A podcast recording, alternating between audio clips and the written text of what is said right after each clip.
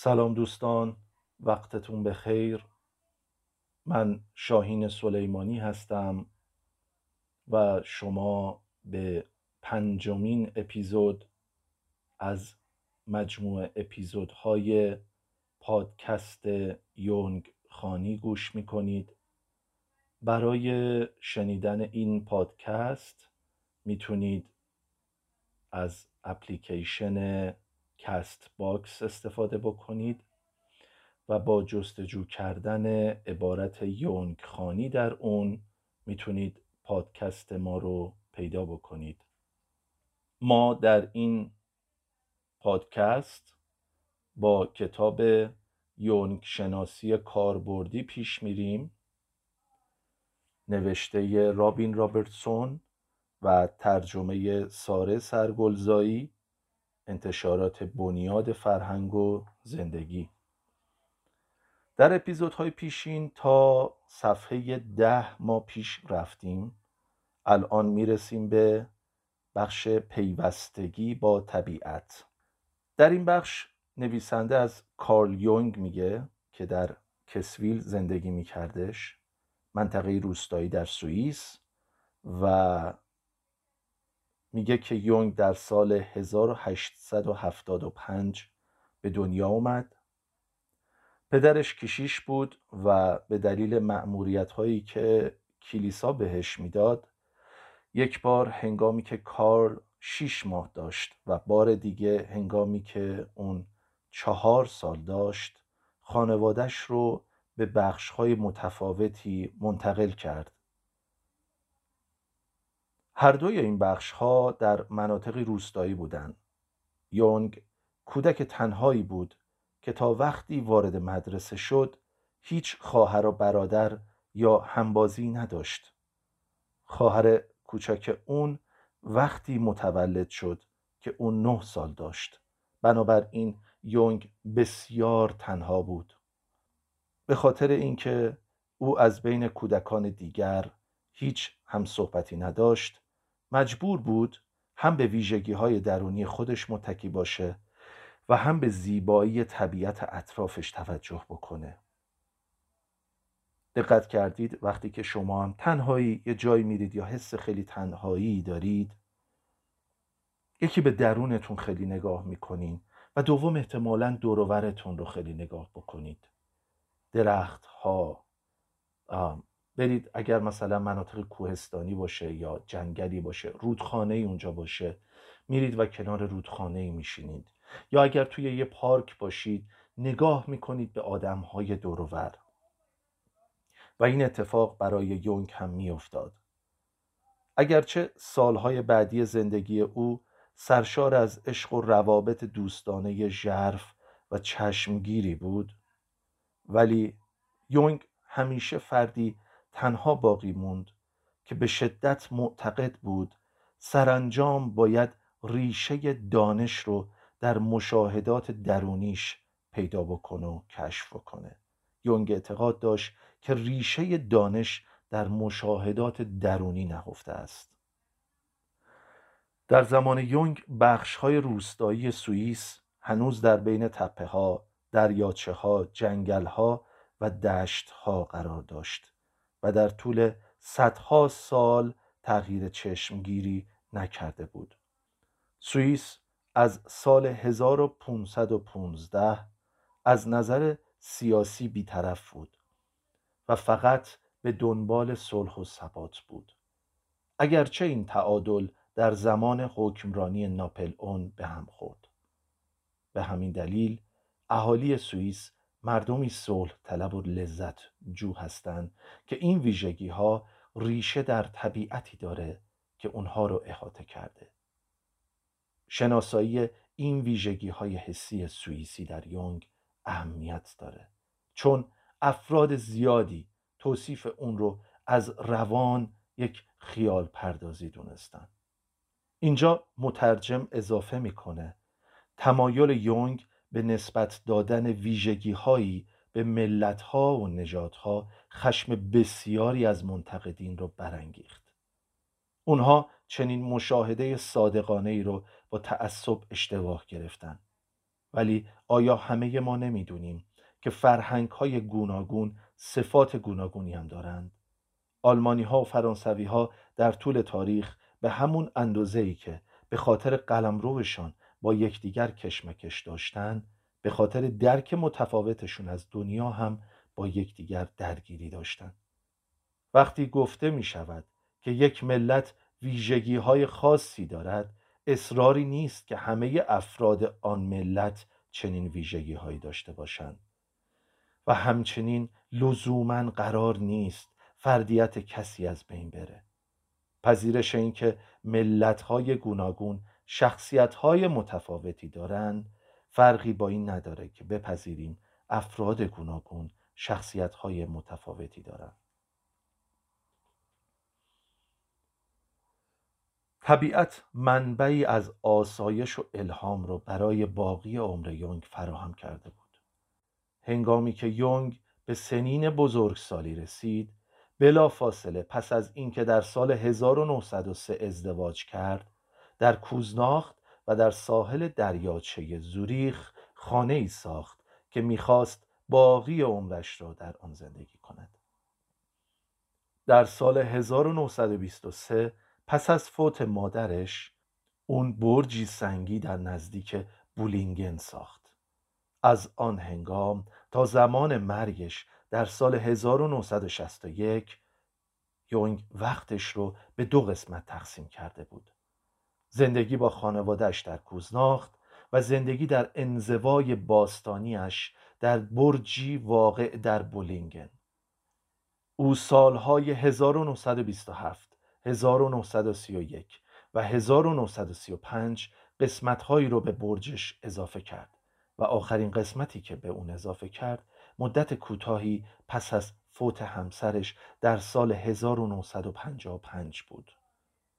یونگ یاد گرفت که چگونه سنگها را از معدن استخراج کند آنها را بتراشد و خودش بیشترین کار ساختن برج را انجام دهد یونگ رابطهش را با برج و طبیعت به طور تأثیرگذار در شرح حال معنوی خودش با عنوان خاطرات رؤیاها و تأملات توصیف می کند.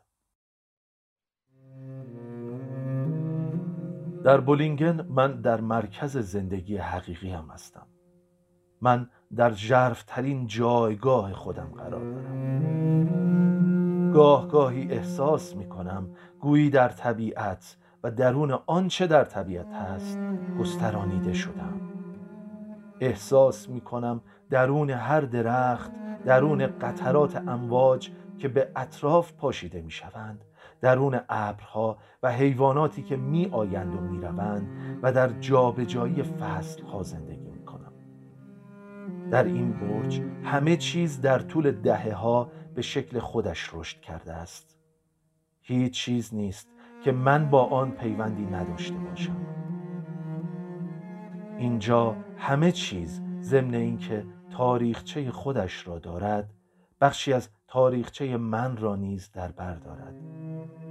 اینجا جایی برای امپراتوری بیمکان روان است.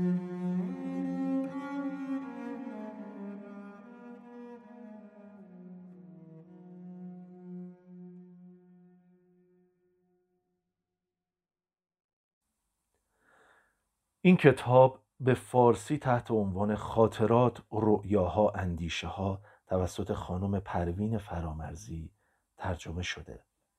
به صفحه دوازده کتاب بخش نیروهای پنهان می رسیم برخلاف ساکنین شهر مردمی که در مناطق روستایی زندگی می کنند می دانند که دنیا سرشار از نیروهای نامرئی است. کسانی که در نزدیکی طبیعت زندگی می کنند چرخه های سالیانه تولد، مرگ و تولد دوباره را تماشا می کنند. آنها از نیرویی که در زیر چیزهایی ظاهرا پیش و پا افتاده پنهان است خبر دارند.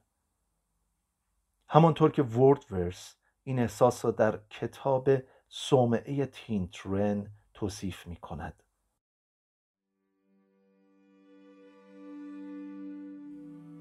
احساسی سرشار از چیزی آن دورها که عمیقا درون شماست.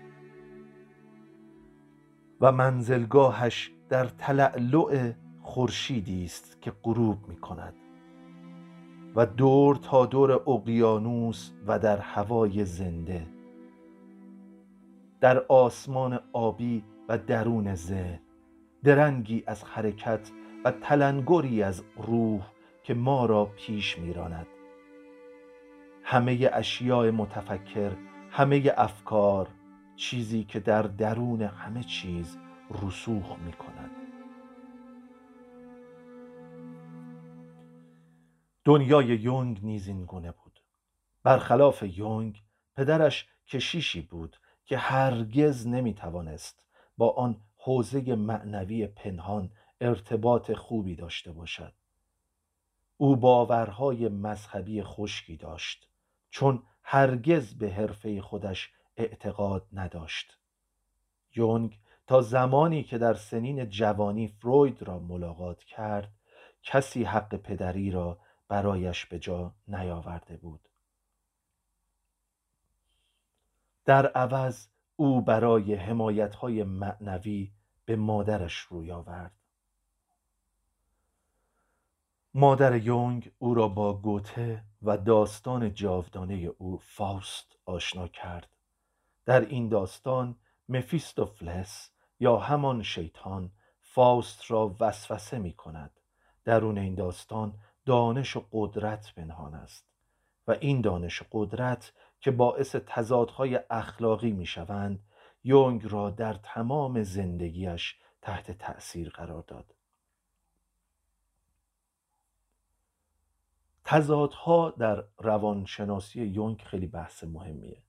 اینکه ما بتونیم دائما در تضادها زندگی بکنیم و یک دیالکتیک بین اونها برقرار بکنیم. آنیما آنیموس زنانگی مردانگی. نوجوانی ابدی پیر خردمند. روز شب یین یانگ. تیز کند.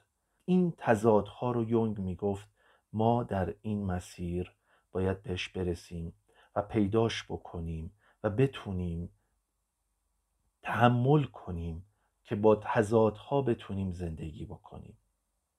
و این بخش خیلی مهمیه. شاید یکی از مهمترین این تضادها تضاد بین بخش های روشن وجودمون و تاریک وجودمون سایه ها باشه. هرچند در سایه ها هم طلای نهفته است. در هر تاریکی که ما به اون نگاه نمی کنیم و نمی‌خوایم ببینیمش طلایی نهفته است. بعدها هنگامی که یونگ دانشجو بود با روشی قاعدمند تا جایی که می‌توانست به مطالعه پدیده های فراروانی پرداخت. نگرش یونگ به این پدیده ها نمونه ای از نگرش او به چنین موضوعات نامعقول و خرافی در طول زندگیش بود.